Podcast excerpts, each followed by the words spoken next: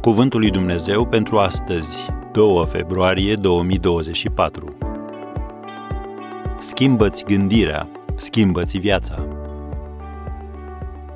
Să vă prefaceți prin înnoirea minții voastre.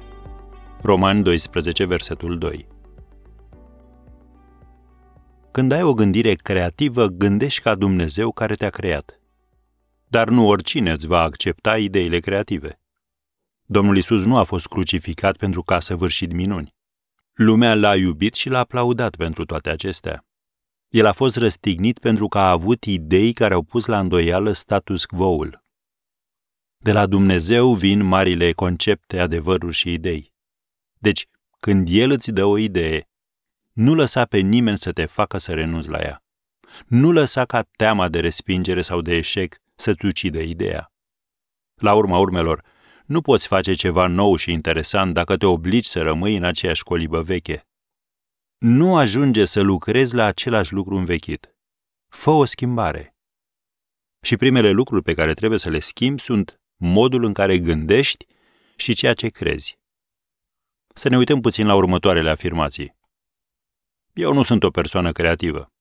Mă supun unor reguli precum nu pune întrebări, nu fi diferit, rămâi între limite, Există doar un fel de a face lucrurile.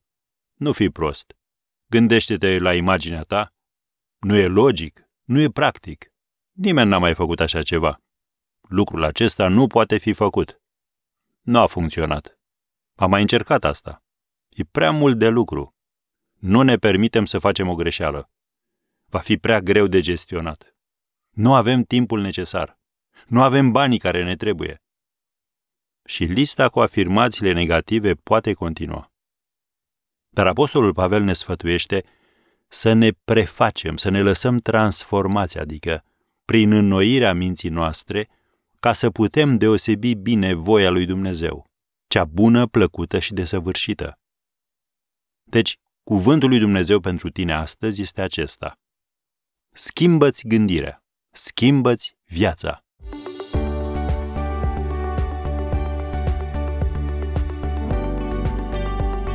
Ați ascultat Cuvântul lui Dumnezeu pentru astăzi, rubrica realizată în colaborare cu Fundația SER România.